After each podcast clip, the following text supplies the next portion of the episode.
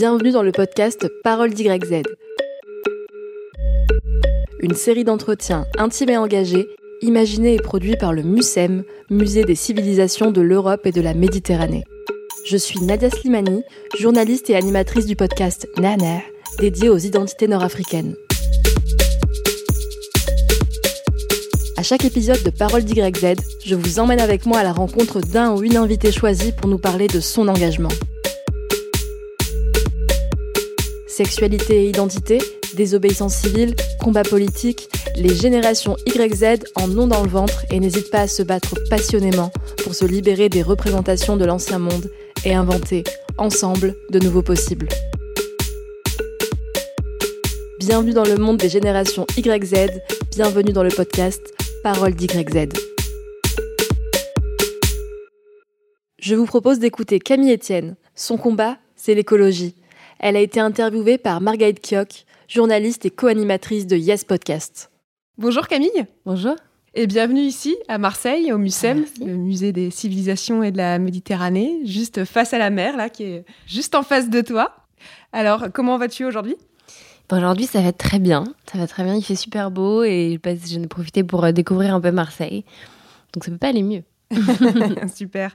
Alors, tu as 23 ans et euh, tu milites pour l'environnement depuis. Depuis toujours, en réalité. C'est pas quelque chose où on se lève un matin en ayant euh, l'envie de changer le monde. Je pense que depuis que je suis petite, j'ai eu la chance immense de grandir dans un, au bord d'un parc national. Euh, de la Vanoise, dans des montagnes. Et donc, du coup, j'ai été sensible à ça très tôt. Après, l'engagement, on pourrait dire médiatique ou qui a, été, qui a dépassé un peu mon action de recherche, mon, quotidien, etc. Et il, a, il date de, je dirais, trois ans à peu près. D'accord. On aura l'occasion d'y revenir euh, mhm. un petit peu euh, après. Mais alors, aujourd'hui, tu es porte-parole euh, du mouvement On est prêt. En, deux mots, rapidement, est-ce que tu peux décrire un petit peu ce, mouvement? Bien sûr. en fait, j'ai plein de manières d'agir différentes. Et, par une de, ces manières de faire, c'était aussi de m'inscrire dans des collectifs. Parce que c'était important aussi de pouvoir porter la parole du travail de pas mal de gens et de l'intelligence collective. Et donc, l'objectif dont on est prêt, c'était euh, d'être sur la culture, justement, et d'opérer un changement culturel. Donc, ils ont commencé sur les réseaux sociaux, et euh, avec, en donnant des défis avec des youtubeurs pour que euh, la jeunesse puisse se retrouver dans des figures qui les représentent et que ces figures-là leur adressent des messages comme manger moins de viande, ne plus prendre l'avion. Et moi, je faisais au début le lien avec les scientifiques, donc on rencontrait les biologistes français et on essayait de voir quel était leur message. Et moi, je disais, OK, bon, bah, comment est-ce qu'on peut faire en sorte que ce message-là soit compris par le grand public? Donc, comment est-ce qu'on peut vulgariser tout ça? Donc, voilà mon rôle. On est prêt. D'accord. Alors avant de parler euh, des sources de ton engagement, je vais juste rappeler euh, deux moments un peu marquants médiatiquement euh, de ton combat que certains auditeurs et certaines auditrices se rappellent peut-être. Alors déjà, il y a eu ton, courage face à une assemblée de, de patrons l'été dernier dans une vidéo qui a, qui a fait le buzz où à l'université du, MEDEF, en fait, tu as, tu as défendu en fait l'idée euh, d'une société différente, euh, où on consommerait moins, où on travaillerait moins. Et euh, l'animatrice du débat, enfin clairement, elle se fout de ta gueule en fait, hein, en mode oh là là, mais on n'est pas chez les islamo-gauchistes ici, hein, on est on est au Medef, chez le grand capital, madame.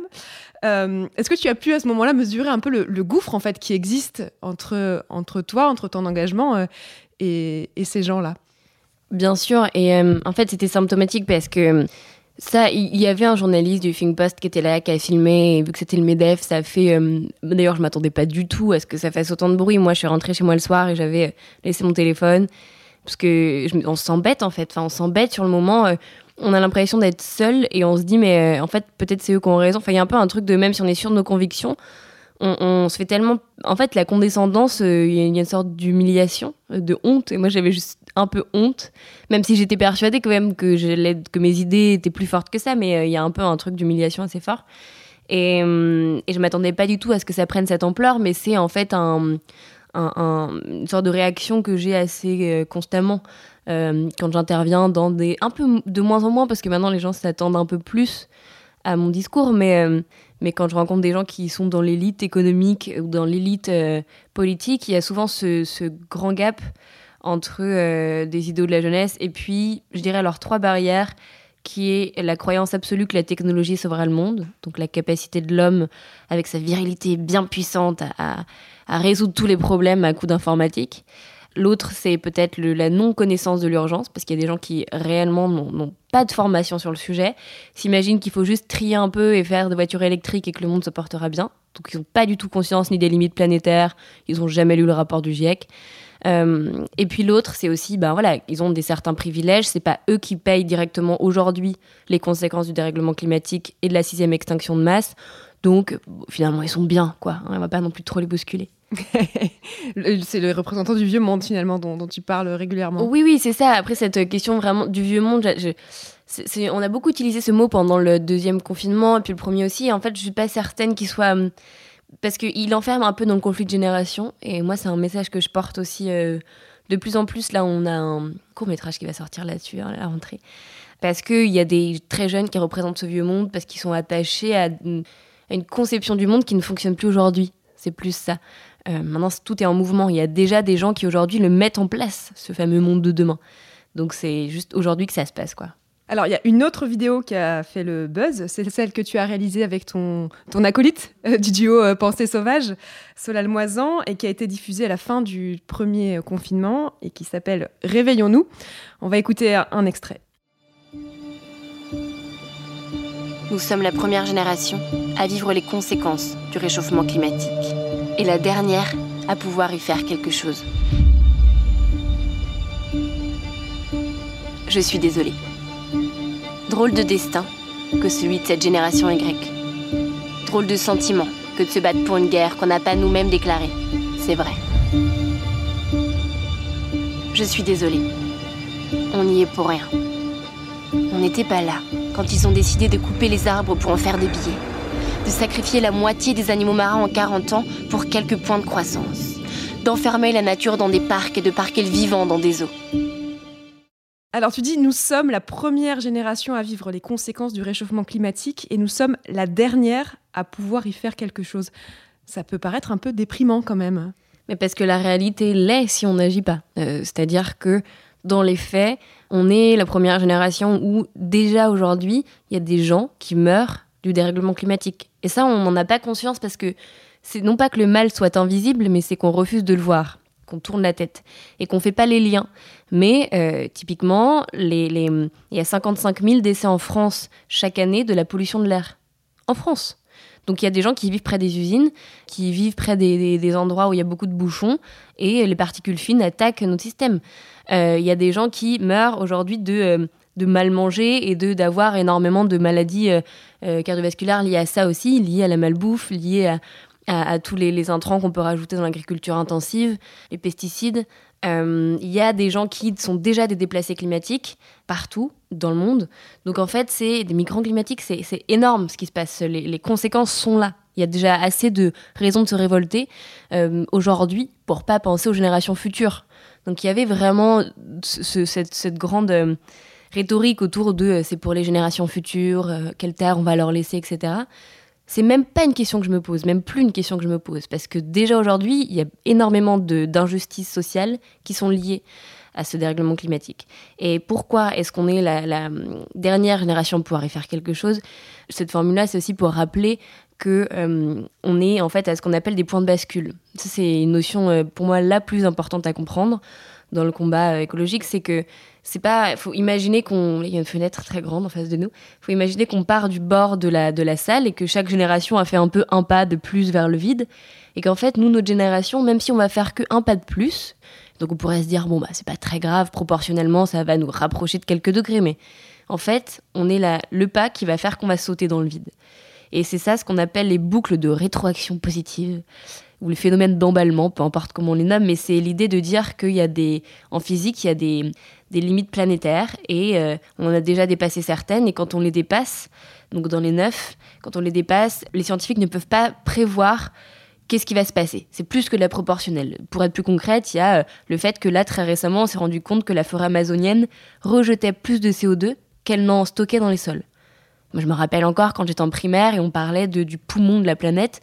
C'est assez grave ce qui est en train de se passer. Donc, en fait, notre génération, on a 5-10 ans, on a 7 ans avant la fin du budget carbone on est celle qui réellement peut avoir un impact sur le monde euh, assez grand. Et toi, Camille, alors tu dis ça fait trois ans que tu t'es vraiment euh, engagée. Qu'est-ce qui t'a poussé, toi, à te, mettre en action? Parce que tu as quand même un parcours de, très bon élève, hein, quand même, un, bac ES euh, en Savoie, d'où tu es originaire, des études à Sciences Po, euh, quand même une des écoles françaises les, plus prestigieuses. quel a été le, déclic? En fait, ce que je dis souvent, c'est que j'ai pas eu de déclic sur l'urgence parce que j'ai eu la chance de grandir avec des parents très conscients de ça, à une époque où c'était pas du tout autant massif que maintenant. Et donc, ils m'ont toujours un peu parlé de ça. Et en fait, pour moi, c'était un peu une évidence dont tout le monde avait conscience. Euh, et c'est plutôt en sortant de ma bulle et du coup en arrivant dans ces grandes écoles avec des gens brillants qui avaient des connaissances sur vraiment beaucoup de choses que je ne connaissais pas hein, en culture générale, en, musée, typiquement, j'étais assez larguée, mais qui n'avaient pas tous une connaissance du sol, des, des, choses de base pour moi, de la, du climat euh, qui me paraissait être euh, ben, voilà, la vie dans laquelle j'avais grandi parce que nous on avait un jardin, parce qu'on on était dans la nature tout le temps, donc c'était vraiment mon quotidien.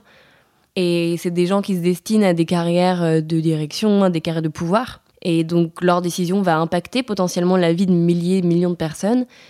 Et le fait qu'on n'ait pas cette conscience-là, c'est pas spécialement eux du tout, hein, mais c'est dans la société, je me suis dit, ok, il y a quand même un truc qui se passe, on est déconnecté au point, c'est surtout dans l'agriculture, de se dire que dans notre assiette, très peu de gens font le lien quand ils mangent entre euh, ce qu'il y a dans l'assiette et comment ça a été produit, par qui, combien de temps ça a pris à pousser, quel impact ça a sur les sols, sur l'eau. C'est une question de base, mais que personne ne se pose. Le nombre de choses qu'on a mangées sans savoir si ça poussait dans le sol, dans un arbre, sous l'eau, c'est quand même assez dingue. Donc c'est un peu là où je me suis dit, ok, il y a un truc à faire. J'ai pas osé tout de suite le faire parce qu'il y a ce qu'on appelle le syndrome de l'imposteur. Et donc, euh, est-ce que tu peux dire ce que syndrome de l'imposteur, c'est euh, d'ailleurs souvent plus partagé par les femmes, bizarrement. Tout à fait. Euh, c'est en fait l'idée de se dire mais pourquoi moi ils sont. quand j'ai su que j'étais prise à Sciences Po Paris, en plus avec le Big Ursus, donc c'était en, en, licence de philosophie à la Sorbonne à côté. Là, je me suis dit, mais c'est une autre. Camille Etienne, c'est quand même vraiment un nom hyper commun, donc c'est sûr, c'est une autre. Ma mère m'a dit, non, mais c'est vraiment la même date de naissance, Camille, donc a priori, c'est bon. C'est toi, a priori. Et en fait, c'est de se dire, euh, bah, moi, je suis pas légitime d'être là. Euh, il faut que je travaille plus, il faut que je fasse plus. Je suis pas, c'est pas ma place, quoi. Et donc, je, je me voyais pas en plus aller donner des grandes leçons d'agriculture à des gens qui m'avaient rien demandé. Donc, j'ai plutôt appris beaucoup. Et je suis partie en Finlande en troisième année pour euh, être dans une fac, en fait, pour apprendre des sciences dures et plein de choses liées à l'environnement, l'anthropologie du climat. Enfin, c'était passionnant. Euh, et, bon, là, à un moment donné, je me suis dit, ok, il faut que tu arrêtes de juste pour toi apprendre plein de choses et être révolté à l'intérieur de toi. Une sorte de cri, c'est plus fort que ce qu'on maîtrise pas. Et euh, j'avais vraiment une urgence, j'avais besoin de crier au monde euh, un message et du coup, ben, j'ai trouvé les moyens de le faire. Et euh, donc cette lutte que, tu mènes, alors tu disais tout à l'heure, euh, si on fait un pas de plus, euh, ça peut être une, catastrophe, mais comment tu fais pour pas baisser les bras justement face à, l'urgence et à l'ampleur en fait du, problème environnemental aujourd'hui Comment tu fais voilà, pour, pour garder la, force dans, le combat? Parce que hum, renoncer, abdiquer, c'est renoncer à la possibilité même d'un futur, et je pense que je suis justement euh, j'aime trop la vie pour, euh, pour ne pas me battre pour elle. Enfin, c'est aussi simple que ça. C'est-à-dire que euh, dans la lutte, on trouve aussi beaucoup d'espoir, d'espérance, puisque d'espoir, mais là, c'est des questions un peu philosophiques. le fait de se dire que on agit, il faut comprendre que c'est pas c'est pas noir ou blanc. On va pas avoir une deadline de 2050, de 2100, ou si on n'est pas en dessous des 2 degrés, alors on meurt tous, et sinon, et sinon c'est génial, tout le monde vit comme avant. On a un impact sur le monde qu'on fasse quelque chose ou qu'on ne fasse rien, on a constamment, à chaque pas, à chaque minute, on impacte le monde. Le monde est fait d'interconnexions. Et donc, moi, j'ai décidé de faire tout pour que euh, mon passage, euh, ma trace que je vais laisser, soit la plus, euh, la plus belle possible et la plus respectueuse possible, de, qu'elle fasse le plus honneur à la vie de manière la plus belle possible, quoi. Donc, donc c'est un peu comme ça que je le vois. Et aussi se dire que chaque fois qu'on a même une toute petite victoire, chaque demi-degré qu'on n'aura pas, c'est des milliers de personnes qui ne seront pas des déplacés climatiques, qui vont pas mourir du réchauffement climatique. C'est des espèces qui vont pas disparaître. Donc ça vaut le coup de se battre, quoi qu'il en coûte, pour reprendre les mots de notre président. Euh, donc c'est plutôt comme ça que je le vois. Tout est une question de proportion, surtout dans le climat. Et donc euh, euh, voilà. Et après, c'est aussi une pulsion de vie, quoi. C'est-à-dire que on se pose pas trop la question de de savoir est-ce que ça va marcher ou pas, est-ce que on le fait, on fait tout ce qu'on peut, on apprend beaucoup, on se remet en question constamment et on y va. Alors tout à l'heure tu parlais euh, euh, des différentes générations et qu'il fallait pas transformer le, combat pour euh, l'environnement en conflit entre les générations. Alors j'avais envie de te, montrer une, vidéo parce que les boomers, comme on les appelle, ils se sont aussi mobilisés pour, pour l'environnement. Donc c'était un extrait de, reportage de France 3 Bretagne sur une, sur une lutte environnementale victorieuse qui date des années 80. Donc ni toi ni moi n'étions nés. Par contre, mes parents à moi y étaient.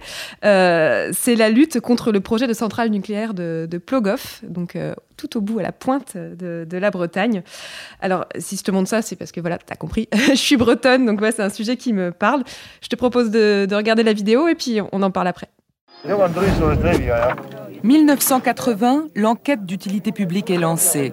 Rassemblés contre le projet de la centrale, les élus des communes concernées font flamber les dossiers et ferment les mairies.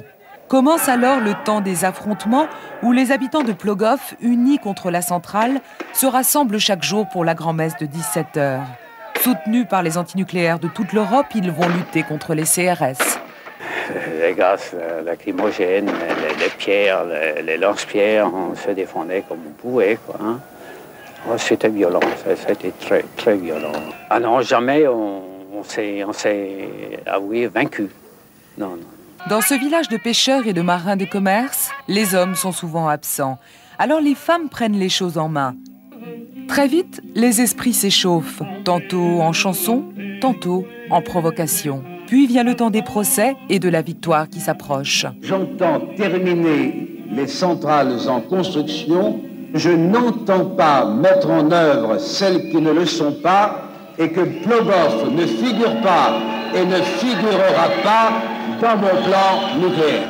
Alors c'est François Mitterrand hein, qu'on entend euh, à la fin du reportage. Il était alors candidat à la présidentielle en 1981.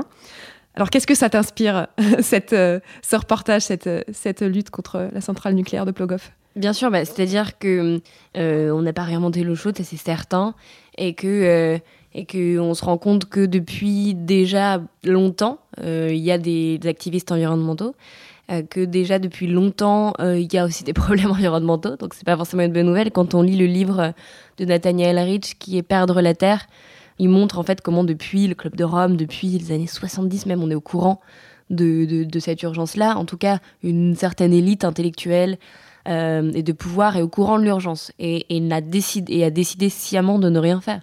Donc on pourrait se dire à quoi bon. En même temps, moi ça m'inspire beaucoup parce que on voit de petites victoires. Euh, grande victoire. Des grandes victoires, bien sûr.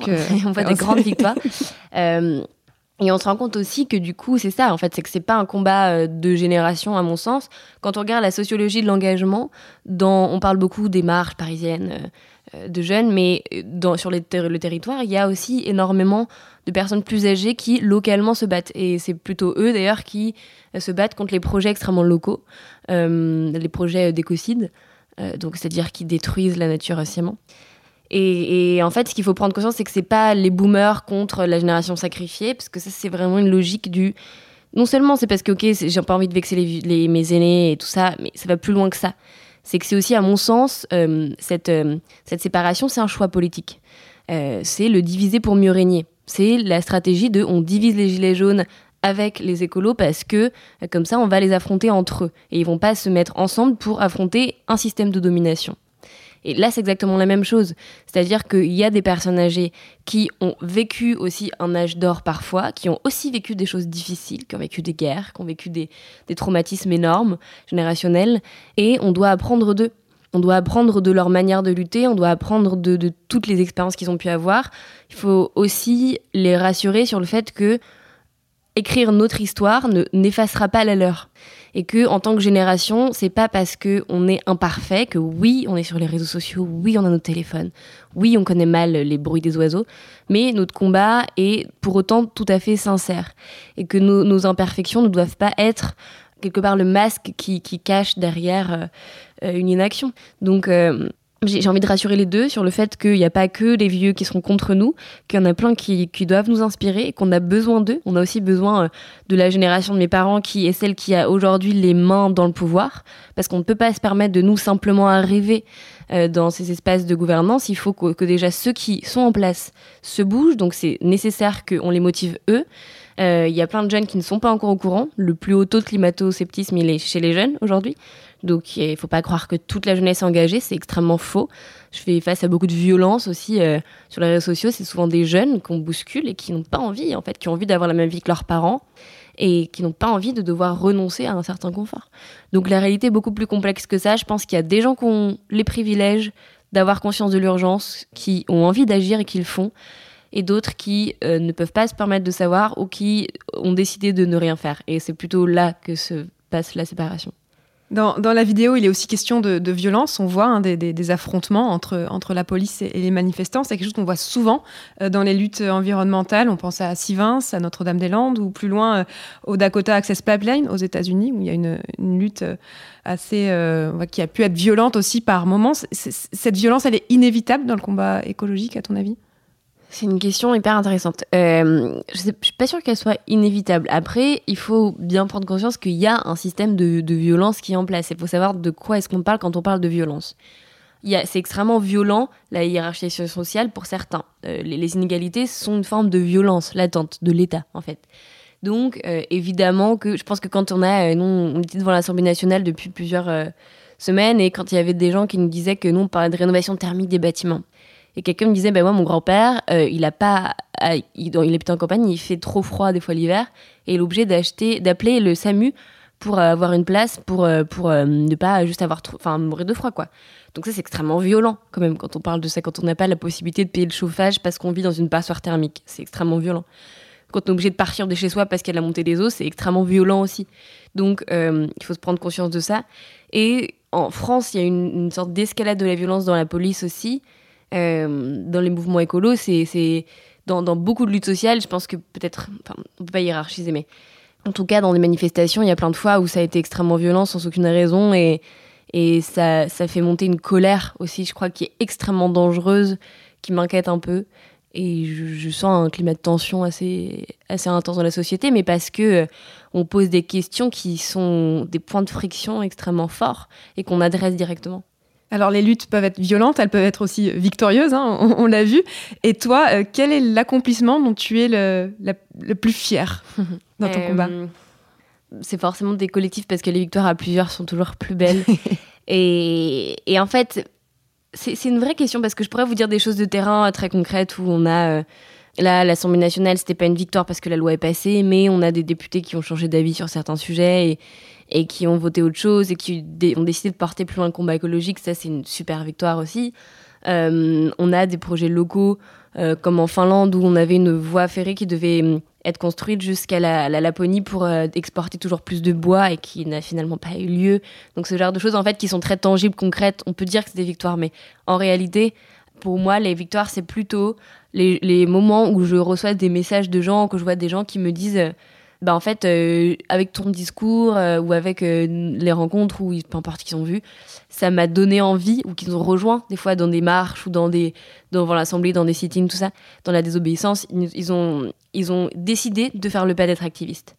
Et ça, c'est à mon avis quelque chose où on tombe dedans et on peut pas en revenir. Et là, c'est ma plus grande fierté parce que même si je sais que c'est pas moi, c'est faux quand on m'envoie un message en mode grâce à ta vidéo ou, ta, ou ton discours, bah en fait maintenant j'ai quitté mon job et j'ai fait ça ou j'ai décidé de en vrai, ils sont grands. Euh, j'ai juste été une petite graine à un moment donné qui a permis de pousser et de, et de, voilà, de créer l'élan, le, le, déclic nécessaire. Mais c'était bien sûr latent en eux. Euh, mais quand je reçois ce genre de message, je me dis, OK, euh, on va être une armée de gens très cool et très badass qui sont conscients, qui ont de l'énergie et qui vont y mettre le temps et le talent nécessaire. Donc euh, ça c'est mieux parce que euh, ce sera c'est beaucoup plus sur long terme et, tout seul on fera rien. Donc mes petites victoires à moi, elles sont chouettes, elles font du bien à l'ego, mais elles sont moins importantes que quand on embarque avec nous plein de gens. Je te propose de, de regarder vers le, futur. On est en 2048, donc tu as 50 ans, c'est ça? Quelque chose comme ça si on calcule. Donc les, militants écolos ont gagné la bataille culturelle, toutes les, mesures nécessaires sont, sont, prises. Alors à quoi ressemble le quotidien d'un jeune de 20 ans? En 2048 dans ces conditions Comment est-ce qu'il vit Qu'est-ce qu'il consomme Est-ce qu'il peut toujours voyager Est-ce qu'il peut toujours être sur son smartphone euh, À quoi ressemble sa vie? Bah, C'est une super question de projection, ça. Et c'est important. Et c'est là aussi on se rend compte qu'on on montre beaucoup un monde qu'il faut fuir, mais qu'on a, un peu une incapacité à imaginer à quoi vraiment ça pourrait ressembler. Euh, donc c'est souvent cliché la réponse un peu qu'on donne. Mais moi je dirais que euh, si je donne quelque chose de plausible et de logique en lequel je crois, pas du tout juste mon utopie, euh, il y aura des interdictions. C'est-à-dire qu'on va pas pouvoir, avec le peu de temps qu'on a, attendre que tout le monde accepte de, de manière géniale toute, et que ça vienne de la transition. Donc il y a des gens qui vont le subir.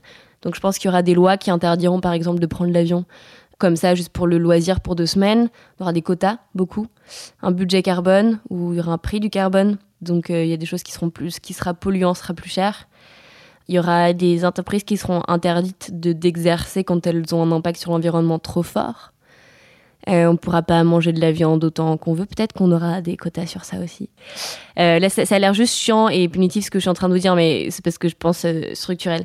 Mais j'espère que les jeunes seront plus heureux seront plus heureux parce qu'ils pourront avoir du boulot qui a un sens pour eux. Ils pourront faire ce qu'ils aiment et que ce ne sera pas jugé par les autres par une sorte de, de mythe de la réussite qui est un mythe capitaliste, hein, ni plus ni moins.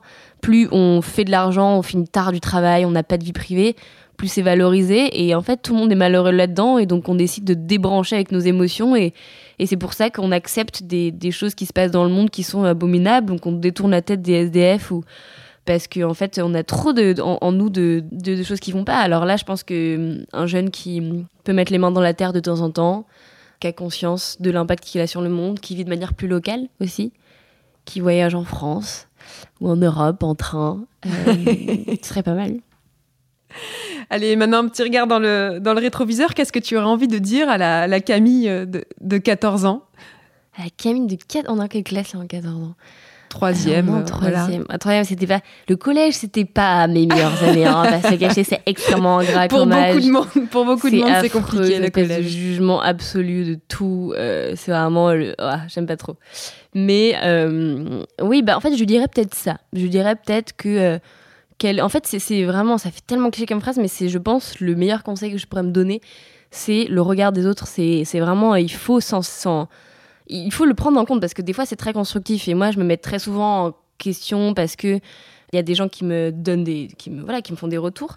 Mais je prendrai pas les conseils enfin je, ne prendrai pas pour moi les jugements négatifs ou positifs des gens à qui je demanderai pas conseil. Et ça c'est vraiment important de le comprendre parce que il y a plein de choses qui m'ont fait du mal des regards extérieurs des jugements, parce que dès qu'on ose parler un peu plus grand que soi-même, s'exposer, porter des combats grands, on peut paraître ridicule, on peut paraître euh, niais, on peut paraître euh, euh, risible. Et ça nous décourage énormément. Et c'est d'ailleurs le premier frein à l'action. Et encore aujourd'hui, moi, ça me freine parce que je me prends des, des haters, je me prends des gens dans l'écosystème climat qui te disent Mais ce serait plus comme ça, mais non, c'est faux, mais il faut faire une Z. Mais en fait, non, il faut changer la politique. Et donc, t'es es toujours le trop de quelqu'un, le pas assez de l'autre et tu fais plus rien. Donc moi je me dirais, écoute les gens, remets-toi en question, mais euh, fais-toi aussi confiance, suis ton intuition. Il n'y a pas une seule manière de faire. Tu n'auras pas une vérité, tu n'auras jamais la vérité, mais tu vas évoluer, tu vas réfléchir tout le temps, être intranquille tout le temps, et ça ira en fait. Et eh ben, ce sera le mot de la fin, Camille. merci beaucoup pour, ah, euh, ce message, ces, messages d'espoir. Et puis, euh, bonne lutte. Ben, merci, à vous aussi, on est tous ensemble dedans. C'est la fin de cet épisode. Merci de l'avoir écouté. J'espère que ça vous a plu et que les combats de Camille Etienne vous ont inspiré. Vous pouvez retrouver l'intégralité des épisodes sur votre application de podcast préférée. Parole d'YZ est un podcast produit par le MUSEM, Musée des civilisations de l'Europe et de la Méditerranée. À bientôt!